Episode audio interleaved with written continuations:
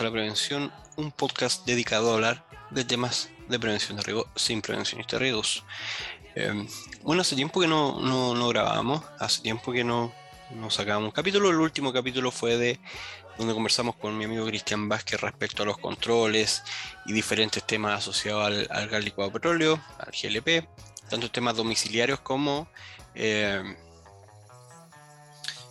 como temas industriales y, donde pudimos ir evidenciando ciertos tópicos, ciertos conceptos asociados a prevención de riesgos, como el manejo del cambio, como las evaluaciones de riesgos, como la definición de controles de ingeniería o jerarquía de controles. Entonces fue un capítulo bien, bien interesante de larga duración.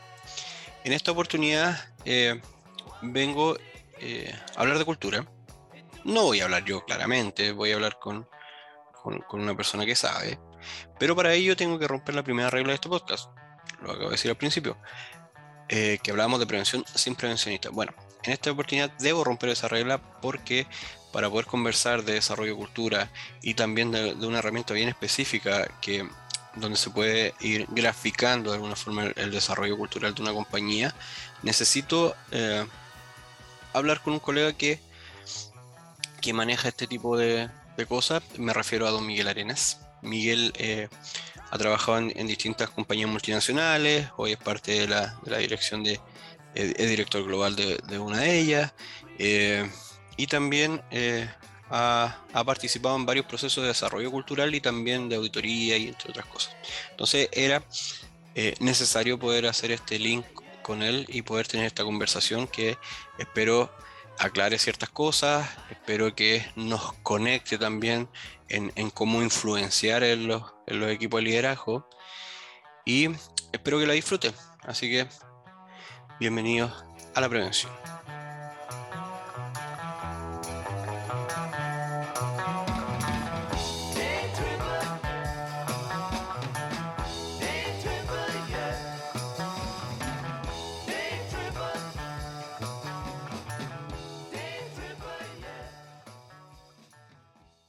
Don Miguel Arenas, ¿cómo estamos? Muy bien, muy bien. Hola Roberto, gracias por la invitación. Sí, oye, yo te invité porque eh, la idea es poder hablar o aterrizar los, temas eh, relacionados con el desarrollo de cultura de seguridad.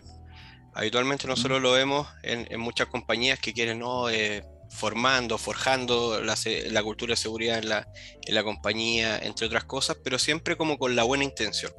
Entonces, la pregunta es, la primera pregunta es como, ¿cómo tú ves el, desarrollo cultural o cómo, más que cómo lo ves, cómo lo podrías definir eh, eh, de alguna forma, siempre mirándolo desde el punto de vista de seguridad?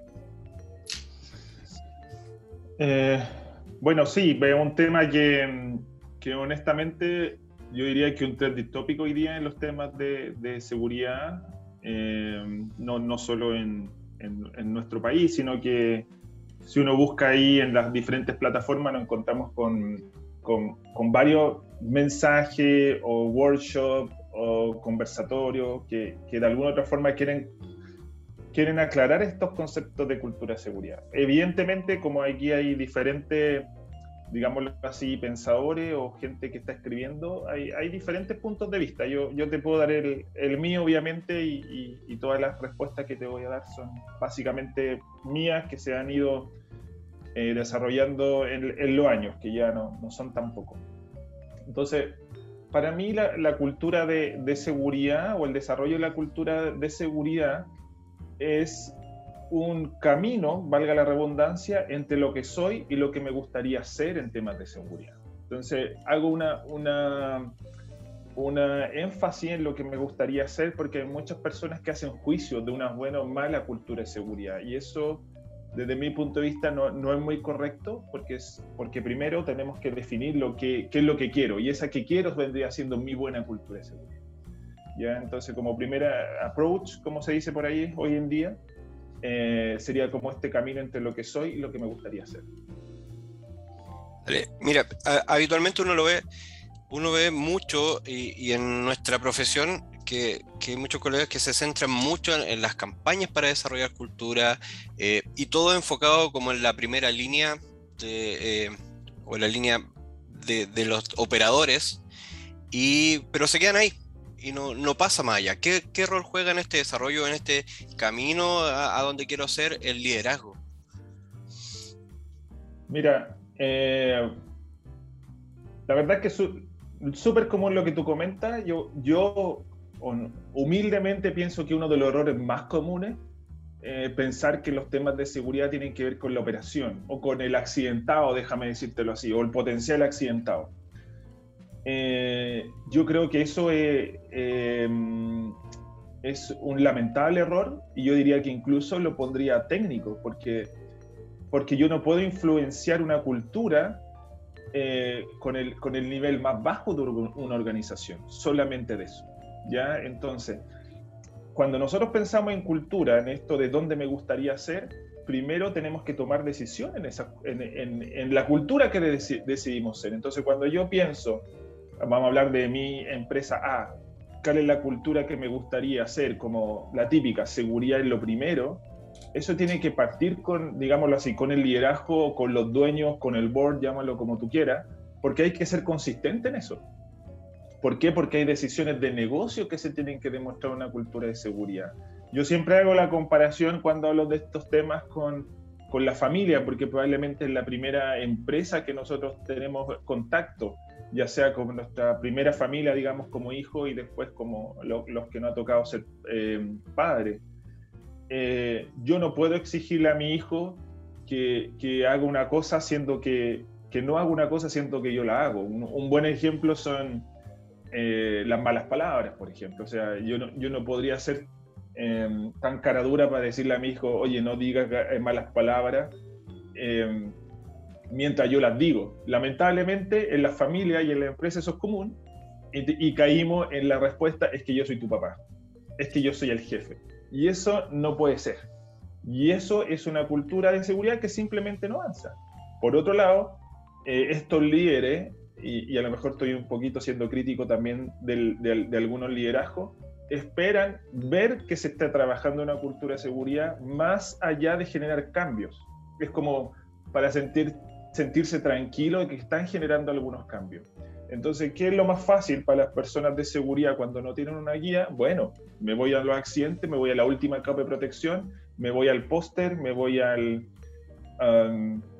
me voy al fondo de pantalla de las reuniones de Zoom o de Meet y, sería. Y, creo que esto es mucho más profundo. O sea, la, comparación familiar me gusta mucho porque uno lo vive y uno se da cuenta de eso. Y también lo vivimos cuando, oye, cuando yo era adolescente y decía, oye papá, pero ¿por qué me pide esto si tú no lo hacías? Y lo mismo pasa con los trabajadores. Entonces, finalmente esa cultura no se desarrolla. Y hay, hay un montón de ejemplos del día a día con eso. Si quieren, nos vamos en la parte política, si quieren, nos vamos, tenemos la parte deportiva, que pasa exactamente lo mismo, esta consecuencia entre lo que yo digo o lo que quiero ser versus lo que termino haciendo. ¿ya? Así que liderazgo, como conclusión, fundamental, probablemente es la parte más compleja, porque parte del ejemplo. Por ahí eh, me, acordé de una frase que, siempre la uso cuando hablo de liderazgo, ¿ah? que, que, algo así como que eh, ser el ejemplo no es la única forma de ejercer liderazgo, sino la única. Y, yo creo que cuando hablamos de este tema, no, no tengo duda que, es así. ¿ya? Es, el, el, papá de la casa, digamos. O la mamá. Claro, pero al final, a ver, también eh, nos pasa, y viéndolo también desde la profesión, que cuando uno parte a veces entra como que el, el, famoso requisito legal, el que está ahí para ayudarnos a, a, prevenir accidentes, pero, pero la verdad es que no, nos enfocamos también en la última barrera, que es lo que, que, lo que estábamos contando recién. Al final, ¿cómo llegáis a influir en el liderazgo para poder eh, hacer ese, ese tipo de gestiones? Es que, o sea, yo, yo separaría un poquito las cosas. Yo, yo sé que tenemos de alguna otra forma una formación y probablemente lo que nos gusta es estarnos metiendo en los procesos, dónde está el riesgo, la consecuencia, y tenemos un, un, un, espectro legal que nos gusta porque nos amarramos a eso y somos los que sabemos. Entonces, de alguna otra forma se nos hace más fácil. Eh, bajo una cultura X de una empresa, digámoslo así, con un poco de desarrollo eh, de cultura, eh, digámoslo así, internacional, que, que, entiende esto como no tener accidente, evidentemente que la energía va a estar ahí. Entonces ya estamos hablando de una cultura, estamos hablando de una cultura que dice que no quiero, no quiero tener accidente o no quiero tener demanda o quiero pagar menos desde el punto de vista de los seguros. Entonces, esa cultura existe, por eso te digo, eso es mi lugar, eso es donde estoy. Yo, yo no me puedo quejar con mi cultura, es como que yo diga, oye, que en Chile somos buenos para el carrete. Ok, yo, yo eso, no lo, eso no lo puedo cambiar, eso es lo que nos gusta, así crecimos, y el ejemplo que hemos tenido, y, y, yo no me quejo contra eso. Lo mismo la empresa, no, no nos podemos quejar contra eso porque esas son así, es, es, la realidad. El tema es, por eso decía al principio, ¿dónde queremos ir? Y ahí es cuando yo abro conversaciones con los liderazgos. Oye, ¿tú quieres enfocarte a eso? Porque si te dicen que sí, mira, yo no quiero hacer otra cosa, esta es la cultura que me gusta, estoy tranquilo, también nosotros como profesionales, yo creo que tenemos que aceptar eso.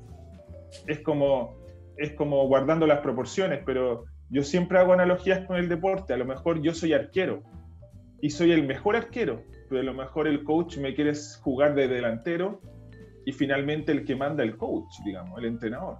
Y voy a tratar de dar lo mejor jugando de 9. En la interna quizás yo sé que soy mucho mejor arquero, pero hay que tener grado de disciplina o si no se convierte en un tema que todos pierden. Entonces, esas conversaciones yo creo que hay que abrirlas desde mi expectativa de como, como experto de seguridad, qué es lo que me gustaría hacer y cómo me gustaría que la empresa se vaya desarrollando. Por suerte hoy día hay información como esta que se pueden compartir, hoy día se está leyendo sobre cultura de seguridad y, si nos vamos desarrollando ya la, los temas ya bajo el, paraguas de sustentabilidad se están, se están reportando con mayor, con mayor energía, eh, quizá llega un momento que se empieza a hablar de cultura porque no se puede mejorar más este indicador. Entonces eso te obliga. Pero insisto, es una conversación que debiesen tener los líderes con la gente de seguridad. Ahora, déjame plantearte esa misma pregunta bajo la línea, bueno, ¿qué puede hacer las personas de seguridad? Hablarlo, conversarlo, compartir información, porque el que toma las decisiones, lamentablemente o favorablemente, tiene que saber primero, a ver si, como cualquier otro proyecto, eh, se, digámoslo así, te, les compra la idea, puede avanzar a un nivel cultural un poquito más, eh, un poquito más complejo, pero también de una manera más a largo plazo y no en, en, este tipo de campaña que terminamos en un año bueno, un año malo, un mes bueno, un mes malo, sino una, una mayor consistencia. Y también déjame decirlo, que también significa que ya enfocar más a los sistemas, no a las personas. Entonces ahí es cuando también chocamos con la gente de seguridad, porque, y no solo la gente de seguridad, para ser honesto, yo creo que pasa en todas las profesiones, que al final buscamos esta, esta idea de hacernos sentir imprescindibles, y cuando hablamos de cultura es totalmente diferente. Yo trabajo para, para yo no estar. O sea, esa es la, esa es la máxima, digamos. O sea, la, mejor cultura de seguridad es la que no tiene gente de seguridad. Exacto. Eh, entonces, son, son, conceptos poderosos, pero para movilizarlo esa línea se tiene que, desde mi punto de vista, obviamente, abrir conversaciones con el liderazgo. Y, yo te diría que hoy día, y te lo digo desde la mirada de, de, de la mirada de hoy día de, de, que me toca liderar en los equipos de seguridad y de sustentabilidad, eh, ya el conocimiento no vale tanto. O sea, yo me acuerdo cuando yo empecé a trabajar, el conocimiento era valioso. O sea, a mí me preguntaban cosas duras en la entrevista, oye, ¿qué haríais con esto? ¿Qué pasa si está en un espacio confinado y suena no sé qué, que la alarma, que el filtro, cada cuánto tiempo? Cosas que a lo mejor incluso no sabía o incluso que tenía que estudiar antes de una entrevista dependiendo a dónde iba. Eh, hoy día creo que esa influencia que estamos hablando se ha sobrepuesto porque el conocimiento está, está mucho más, más fácil, ya no hay que leerse el 594 a, a cada rato, sino que hay que ir al, al, al, al, archivo, al archivo y buscamos puntualmente lo que necesitamos. Antiguamente tenías que andar con el librito. Yo, yo tengo esos recuerdos que uno andaba con los decretos. Con el compendio norma andaba y ahí... Exacto, y, y eso hoy día cambió y, también el acceso a información de, de, controles de seguridad también cambió. Entonces, hoy día yo creo que esa influencia, cuando una, cuando una persona de seguridad logra convencer, logra influenciar para moverse en, esos, en estos temas, eh, yo creo que incluso es lo que busca el mercado, diría. Yo, yo así de, quizás de tajante podría hacerlo. Sí, hoy en este, en este camino de desarrollo, en, este camino entre, entre eh, para llegar a ser lo, eh, lo que quiero ser, es también tenemos que fijar un, pie en saber dónde estamos. Existen varias herramientas que nos permiten eh, poner un, punto inicial desde dónde estoy y hacia dónde quiero llegar. Y, eso, y esas herramientas habitualmente también tienen etapas y tienen cosas. Eh, pero hay, una, curva que, lo, visualiza y a mí, a mi modo de ver es bien fácil de, de entender, que es la curva de Bradley, que es de Dupont. Y y eso también es lo que me hizo eh, hablar contigo en este, en este, de este tema, porque tú también manejáis este, estos temas a cabalidad. Entonces, un poco si podéis contarnos eh, de qué, qué, es la curva de Bradley finalmente y, y cómo se puede utilizar. Ya, eh, sí, sin duda. Solo para aclararte que hoy día el mercado te ofrece otra alternativa que son muy similares a la curva Bradley. uno lo puede encontrar con Dupont, con Decra, con DNB. Exacto. Eh, incluso Buró el otro día estaba leyendo algo que, te, ponía y, seguramente otras casas grandes también la tienen. ¿ya? Entonces, em, entonces hay, hay, otras opciones porque a veces obviamente los presupuestos eh, juegan y, a veces cuando buscamos diagnóstico, eh, buscamos un tercero y, ahí uno tiene opciones para jugar de acuerdo, de nuevo, en el nivel cultural que estoy dispuesto. ¿ya? Exacto. Eh, sobre la curva de Bradley me parece que en la que yo más he trabajado, en la que yo me considero que en la que yo considero que es la mejor y, y, obviamente es la que ha influenciado más en mi vida como, como especialista de seguridad y salud ocupacional. ¿Ya? Y, bueno, y, lo y, lo, y lo traslado a todo, la verdad. O sea, cuando yo implemento cosas que me ha tocado como de, eficiencia de energía, como de eh, o excelencia operacional o temas de Lean Manufacture, finalmente termino de una forma muy fácil en la curva de Darley porque es muy sencilla, muy rápida. Entonces, eh, te, la, te, la, te, la, explico como en, en, en, en términos simples.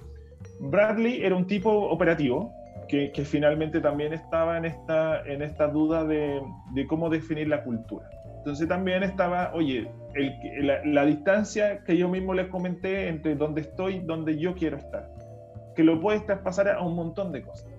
Entonces, así como hay escalas de, madurez desde el punto de vista, por ejemplo, de, los traumas, eh, y, no, lo digo desde el punto de vista un, trauma malo, sino que eventos que pasan en nuestra vida, eh, también él, empezó a, definir estados de, los movimientos culturales que existían en temas de seguridad y excelencia operacional. Entonces él, definió cinco estados que con el tiempo se pasaron a cuatro. ¿Ya? ¿Por qué, ¿Por eliminó uno? Porque el primero es como no me importa, es como no, no, ni, siquiera está dentro de mis planes y ahí podemos ir a la empresa que, que descubre la seguridad cuando tiene un accidente grave, o sea, y, lamentablemente hay, ¿ya? O, o, todavía escuchamos, bueno, ¿y qué hacen las personas de seguridad si la gente de seguridad entrega EPP?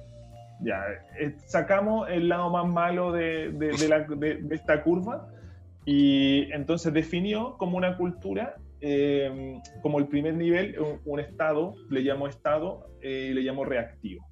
¿Qué significa reactivo? Es que cuando pasan cosas trabajamos. Entonces, yo, yo, yo perdonen que sea, que, perdonen que de ejemplos míos, pero yo me acuerdo que cuando, cuando me metí en los temas de seguridad, lo primero que me decían, oye, pero si la gente de seguridad no hace nada, si lo único que, que hace, pues, trabajan cuando les pasa algo. Es más, alguna vez hubo un accidente donde yo trabajaba y dice, ah, ahora estoy trabajando, ¿ah? te veo trabajar, Miguelito. Entonces, eso es un típico ejemplo que, que lamentablemente no es tan raro, de, estado reactivo, o sea, trabajo en, una seguridad reactiva. Bueno, eh, como, como tenemos que ir al paso siguiente, y, esto es bien importante cuando entendemos la cultura, que al igual que un niño, eh, como, como uno se va poniendo viejo, por ejemplo, los niños siempre, ¿eh? Eh, al, igual que al igual que los niños que tenemos a lo mejor la expectativa que haga, haga el deporte que nosotros hacemos, no puede empezar de un día para otro a jugar, digamos. Hay que ir enseñando diferentes etapas y esto es lo mismo. No puedo saltar. Entonces, el siguiente paso le llamo dependencia. Entonces, ¿qué es la dependencia? Básicamente, pasamos de un estado reactivo y ponemos limitantes. ¿Qué aparece ahí? Los permisos de trabajo. O sea, tenemos permiso de trabajo para hacer las cosas, necesitamos hacer lo, lo, ART, como se le llama en Chile, antes de hacer las tareas, aparecen los procedimientos operacionales, eh, aparecen las recetas, digámoslo así, que antes de hacer algo eh, hay que hacer A, B, C. Y si pasa algo, tengo que hacer X, Y y Z. Entonces, ¿qué pasa? En este estado eh, aparece, digámoslo así, la burocracia. Esa burocracia puede ser positiva, si sirve desde el punto de vista del riesgo, pero también puede ser excesiva. Y déjame decirte que muchas empresas se pegan en la dependencia porque la gente de seguridad, y, esto a lo mejor una autocrítica a, nosotros, y, lo digo desde la interna, nos encanta eh, sentirnos importantes y la dependencia eso es. O sea, si no lo hace el prevencionista, no se, no se puede hacer. Si no lo valida el prevencionista, no lo puede hacer. Me, ha tocado a mí vivir eso, de, de ver que que hay una fila de personas esperando que el prevencionista le firme el papel, siendo que el prevencionista muchas veces no cacha nada de lo que van a hacer. Entonces, validando trabajos que, que no necesariamente va a tener conocimiento ni siquiera la cercanía.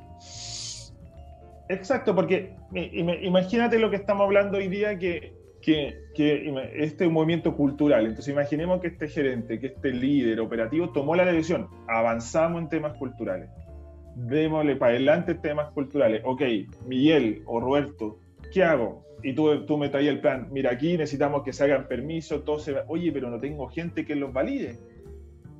Ya vaya a tener que validarlo tú.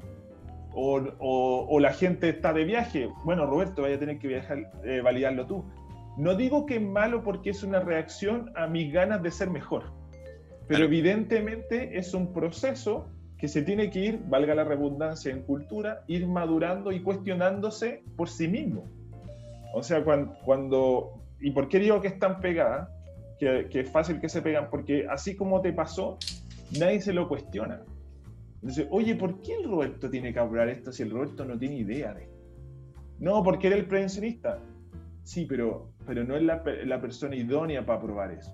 Entonces, esas discusiones se, tienen que tener en cultura porque si no, te pegáis ahí. Te pegáis y déjame decirte que también hay prevencionistas que le encanta eso. O sea, yo, yo, yo creo que hay más en nuestra profesión, lamentablemente lo digo porque, porque me, eh, es algo que me comentan. Eh, el, tema, el tema de policía, no hemos ganado e, ese, o sea, pasó de segurita y ahora somos, somos los policías de la, de la, de la operación de las plantas. Y eso no, no lo ganamos, digamos, no, no, no, salió gratis. Es como cuando el río suena, piedras trae. Y... Un jefe mío decía la importancia de ser importante. Claro, exacto. Entonces, eh, creo que eso de alguna u otra forma eh, ha ayudado a que esta forma de dependencia, que no le digo que es mala, porque finalmente tiene... Eh, a ver, ¿qué, ¿qué, es lo bueno? Miremos lo bueno. Hay un salto entre reactivo y dependiente. O sea, la accidentalidad te baja así, pa. Sí, claro. O sea, cuando tú, tú generas dependencia, la accidentalidad te baja entonces una medida muy buena. El tema es cómo seguir avanzando. Porque los grupos dependientes generalmente tienen accidentes graves con el tiempo. O sea, cada dos años, cada un año, dependiendo de la magnitud de la planta. ¿Por qué? porque la dependencia que hace genera una grasa a veces innecesaria y las personas por apuro necesitan hacer un shortcut, por ejemplo. ¿Ya? Eh, eso no, no, no, es tan raro. Entonces, eh, tenemos, tenemos ese efecto. Bueno, tenemos que tomar la decisión y ¿qué hacemos? Eh, el siguiente paso es ser independiente. Cuando yo digo que soy independiente, ya cuando el sistema lo estoy promoviendo para que las personas sean responsables desde el punto de vista, por ejemplo, de equipos de, trabajo. Entonces ahí es cuando, bajo la misma línea, porque esto tiene diferentes temas de conversación y diferentes ejemplos, pero que ya estamos hablando de la aprobación de tarea, es cuando se tienen las conversaciones y un grupo independiente, independiente va a decir, ok, yo soy del equipo de mantención, por darte un ejemplo, o de la bodega, yo quiero manejar, Roberto, los permisos de esta operación, porque yo soy el que mejor sabe yo soy el que conoce los riesgos, yo conozco a mi gente, yo sé lo que se está haciendo en, a cada momento en este taller o en esta bodega, entonces necesito que me entrenes para que yo pueda em, validar los permisos. Entonces eso se llama independencia. Eh, yo empiezo a cuidar a mi equipo, yo empiezo a cuidar a mi familia, aparecen conceptos ya de que conversamos eh, un poquito más transparentes de los temas de seguridad. Roberto, ¿cómo estás? ¿Qué podemos hacer? ¿Dónde podríamos mejorar?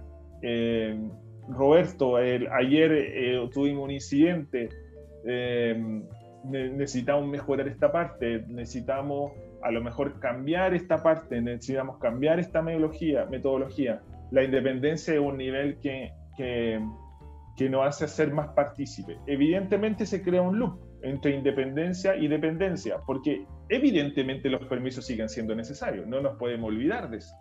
El tema es que independencia ya existe un concepto de balance desde, desde, lo que yo estoy haciendo desde el punto de vista de burocracia es necesario porque es un riesgo que tenemos que controlar. Eh, yo pongo, pongo otro ejemplo de, de, independencia. Eh, seguramente los que escuchan esto aquí hay muchos con experiencia en contratistas yo recuerdo que parte de los 2000, o sea, el tema de los contratistas había que darle, pero, pero, y de una forma increíble. O sea, pobres contratistas, eh, una persona se hacía una empresa y tenía que hacer mil, mil documentos para poder entrar en algún tipo de empresa. Que no está mal, pero la verdad es que han pasado 20 años y muchas empresas siguen en esa. No digo que está mal, pero debiesen evolucionar en decir, ok, ok, contratista, ¿cuál es tu plan? Eh, qué es lo que tú estás haciendo para comunicar los riesgos, qué es lo que tú estás haciendo para conversar con las personas, qué es lo que estás haciendo para mejorar. No tan enfocado ya en, el, este indicador reactivo que son la accidentabilidad, cuando uno independiente ya mira, eh, empieza a mirar los indicadores más preventivos. ¿ya? Como otra línea del mismo ejemplo, eh, Bradley ocupa por lo menos 13 líneas para, para, que, para ser claro. Y bueno, y la última etapa es la interdependiente, que, que, que, muy similar a la independiente, pero ya empiezo a mirar para el lado. O sea, ya soy mantención, eh, si veo algo en la operación, no tengo miedo a parar un trabajo, no tengo miedo a recomendar, no tengo miedo a hablar de la seguridad como una cosa que no importa a todos, sino solamente a mi grupo. La, interdependencia es un estado que yo a veces lo comento que, que es desafiar nuestra esencia porque, porque es súper poco egoísta eh, entender la seguridad como un bien para todos. Entonces, tiene una complejidad, pero evidentemente, como les decía, ninguna empresa y ninguna, ninguna persona va a saltar de un reactivo, digámoslo así, a un interdependiente. Eso es imposible. Por eso son etapas que ir, que ir quemando paulatinamente. Y cualquiera una de estas eh, empresas que yo les contaba nos puede entregar ese diagnóstico a ver dónde estoy, dentro de, la, de, esta cultura y dónde yo podría llegar dentro de esta cultura. Eh, paradójicamente, como empezamos esta conversación, eh, estas evaluaciones culturales no responden a la, a la persona en la operación. quiero ser bien claro. O sea, hay, hay dependencia, interdependencia en, lo, en, los roles administrativos, en las personas que, que, están en la limpieza o en los líderes que se preparan un café en los grupos de finanzas, porque cultura sobrepasa los conceptos de seguridad. Finalmente, algo que, que, yo me he podido comprobar de una forma empírica, que es muy difícil que las personas se comporten tan diferente en un lugar a otro. finalmente, la cultura eh, se permea en todas las áreas. Y, y eso hay que tenerlo como súper claro. Y aunque no queramos, siempre nos están mirando eh, desde, este punto de vista cultural para ver en qué estado estamos. Es muy probable que una persona del administrativo que a lo mejor nunca miramos los temas de seguridad eh, responde a la cultura que del lugar y pongo un ejemplo. Recuerdo que en mi, en mi experiencia el proceso de que los administrativos trabajen en cosas de seguridad no es tan fácil, que participen en una charla, que participen en una actividad. Bueno, eso es claramente reactivo. ¿Por qué? Porque no los miramos y, probablemente escuchan que los temas de la operación que son fome las cosas de seguridad, que no les gustan, que para qué.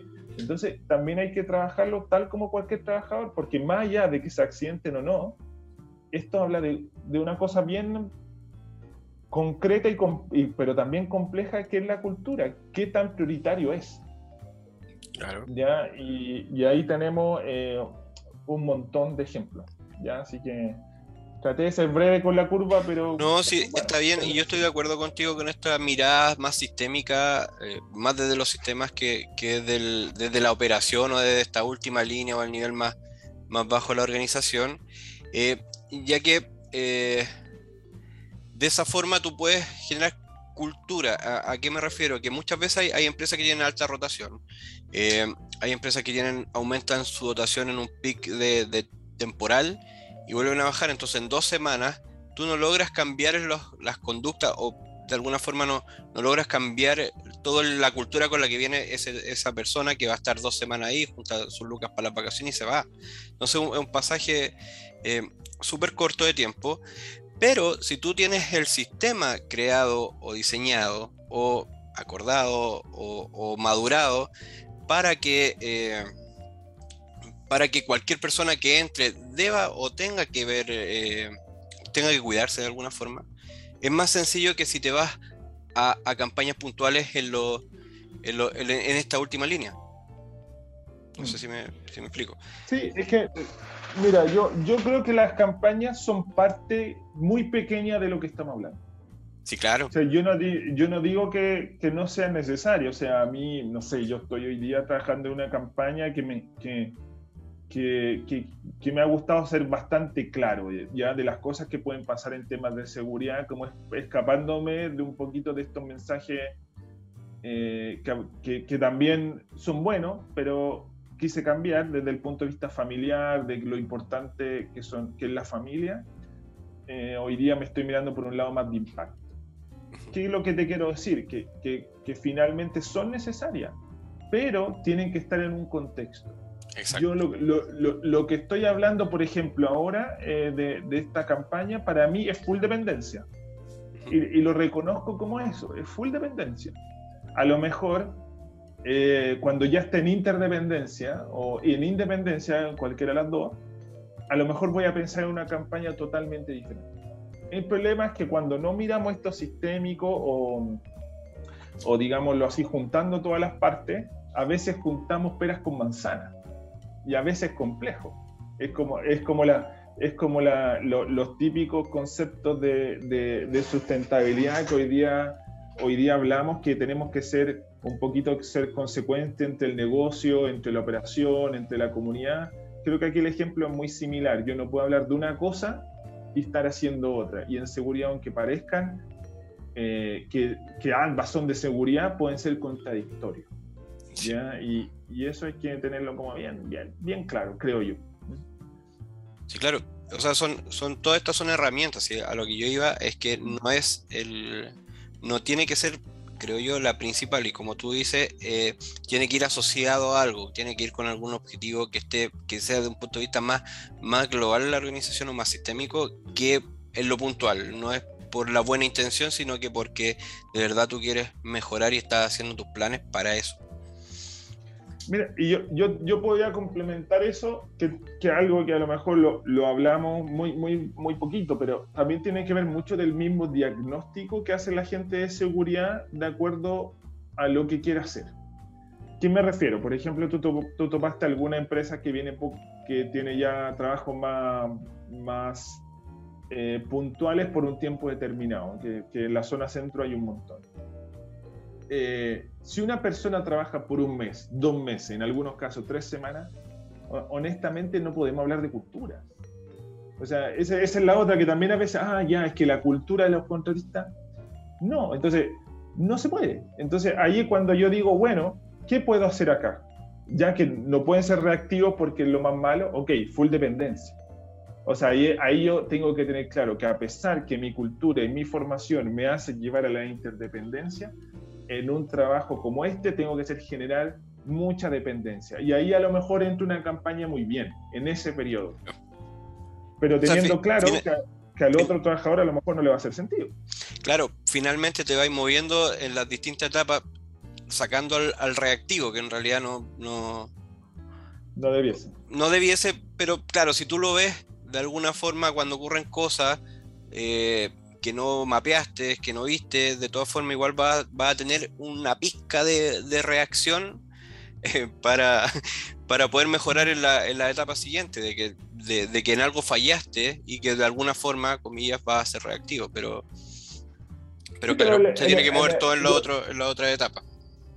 Claro, yo, yo, yo manejaría mal reactivo pensando en que como es cultura, y estamos hablando de personas, están los cuatro niveles culturales en una organización. Sí, claro. Ya, o sea, nos vamos a encontrar con diferentes personas y, de hecho yo me he encontrado con tipos interdependientes y yo estoy pensando en dependencia yo como especialista de seguridad. Entonces, eso, y eso no tiene nada de malo, tiene que ver con la historia, con nuestras creencias, con nuestra formación. El tema cuando nosotros vemos una, un, un, un reactivo, existen, el tema es cómo los vamos haciendo menos. Y ahí hay que funcionar como funciona un reactivo. Eh, la típica de un reactivo, ¿y para qué? Es una pregunta que te hace un reactivo, ¿y para qué? y generalmente el reactivo, ¿cómo entiende? Con en dependencia. Es porque el jefe lo pidió. Porque no, le va, no va a entender, no, porque, porque la seguridad es un valor y que es muy importante y que es un indicador del, del Dow Jones Index, no lo va a entender porque está en su momento cultural que es dependencia. Entonces, eh, cuando ocurre un evento, nuestra reacción va a depender de nuestro estado. Un interdependiente en general o un independiente reaccionan, déjame decirlo, con un efecto más triste de un accidente que cualquier otra cosa. O sea, ¿por qué? Porque en esos niveles culturales la seguridad es importante y duele, más allá de las culpas. En cambio, el dependiente, el dependiente eh, aquí hay enojo. O sea, aquí hay la organización se molesta, porque son cosas que, como tú bien dijiste, o sea, se todo, se supone que no puede pasar porque tenemos muchos controles. Eh, en el estado siguiente eh, tiene que ver con decepción. Obvio, no debiese haber pasado, pero nos duele. Y ahí uno se ve cuando pasan las organizaciones. Yo, yo me acuerdo cuando tuve algunos cambios de organización, eh, en un momento llegué y había un accidente y como que no pasó nada como que algunos sabían, era como bien light y venía de una organización de que si había un accidente, por muy chico que sea, o sea, desde el guardia, uno sabían, alguien puede decir, no, que son chismosos, pero finalmente era una cosa que a la organización le dolía, le dolía que una persona se lesionara y que no llegara a su casa como llegó. Y, y eso es una evolución desde el punto de vista cultural de, de seguridad porque a todos nos importa, a todos lo sentimos. Eh, en cambio, cuando tenemos una dependencia, eh, nos enojamos, hay que buscar culpable y, y, qué vamos a hacer, hay que despedir esto y esto y esto otro. Y el reactivo estamos esperando que dice el jefe. Y si el jefe no dice nada, no se hace nada. Paso, paso, paso piola, digamos. Sí. Oye, Miguel, yo estoy bien agradecido, bien contento. Creo que ha sido una conversa eh, súper interesante. quedó re clarito el, desarrollo cultural. Eh, y no sé, tus palabras al cierre para ir ya terminando esta entrevista. No, yo, yo, yo creo, a ver, eh, encuentro que este, esto, estas conversaciones las la escucha gente que, se dedica a la seguridad y que, y que en el fondo quiere aprender o, o o saber un poquito más o comparar con lo que está haciendo. Entonces, mi invitación tiene que ver mucho abrir estos canales de conversación, en abrir grupos, en, en, conversarlos con colegas, porque finalmente, déjame decir, lo que los temas de prevención no son tan antiguos como, como, otras, como otras áreas. Entonces, esto está en un constante desarrollo porque está muy cruzado con las personas. Entonces, evidentemente las personas eh, también paralelamente nos vamos desarrollando, también los negocios se van desarrollando, también la tecnología se va desarrollando y nosotros juntamos mucho de, de todo un poco, digamos. Entonces, eh, súper, súper eh, motivado con este tipo de conversaciones, pero también decirle al resto, bueno, sigan hablando, síganlo conversando, hay un montón de información, video, hoy día está todo en, en la red, y que, y que si quieren por ese lado, eh, eh, bueno, la curva es darle una alternativa, hay otra y, y, seguro, seguro que encuentran respuesta. Pero también un llamado a no quedarse en esto del, del, de, este policía que hablamos en un momento, porque también a mí me gustaría como, como experto en seguridad y, chileno que, que, esto evolucione y, y evolucione de, de, una manera que seamos capaces de mover a las organizaciones para, para una cosa tan, tan valiosa como la vida de las personas, digamos. ¿Ya? Así que mis motivaciones desde mi inicio siempre han estado ahí y, hasta el día de hoy las la mantengo porque las considero muy, muy noble y que no todas las profesiones la pueden decir. Exacto. Bueno, Miguel, muchas gracias de nuevo por el tiempo, por la conversación y nada, nos estaremos conversando en alguna otra oportunidad. Bueno, amigos, esto fue Miguel Arenas en la prevención. Bueno, para cerrar el, capítulo de hoy, me quedo con algunas cosas, un poco que, para poder desarrollar eh, cultura de seguridad debemos saber primero dónde estamos y dónde queremos llegar, la importancia de, ser, de influenciar en los equipos de liderazgo y que parta de ahí eh, el, definir qué es lo que quiero hacer para, para poder eh, avanzar en un nivel de cultura eh, a un nivel de cultura superior y cuál es nuestro rol también como especialistas del área en poder influenciar en estos equipos y cómo influenciar también a los eh, a, las líneas gerenciales. Agradecido, agradecido Miguel, espero que les haya gustado y nos estamos viendo o escuchando en una próxima oportunidad. Importante, síganos en Instagram en arroba la guion bajo prevención y compártanos y en Spotify denle seguir a, nuestro, nuestra eh, página ahí. ¿Ya? Muchas gracias de nuevo por escucharnos. Esto fue La Prevención.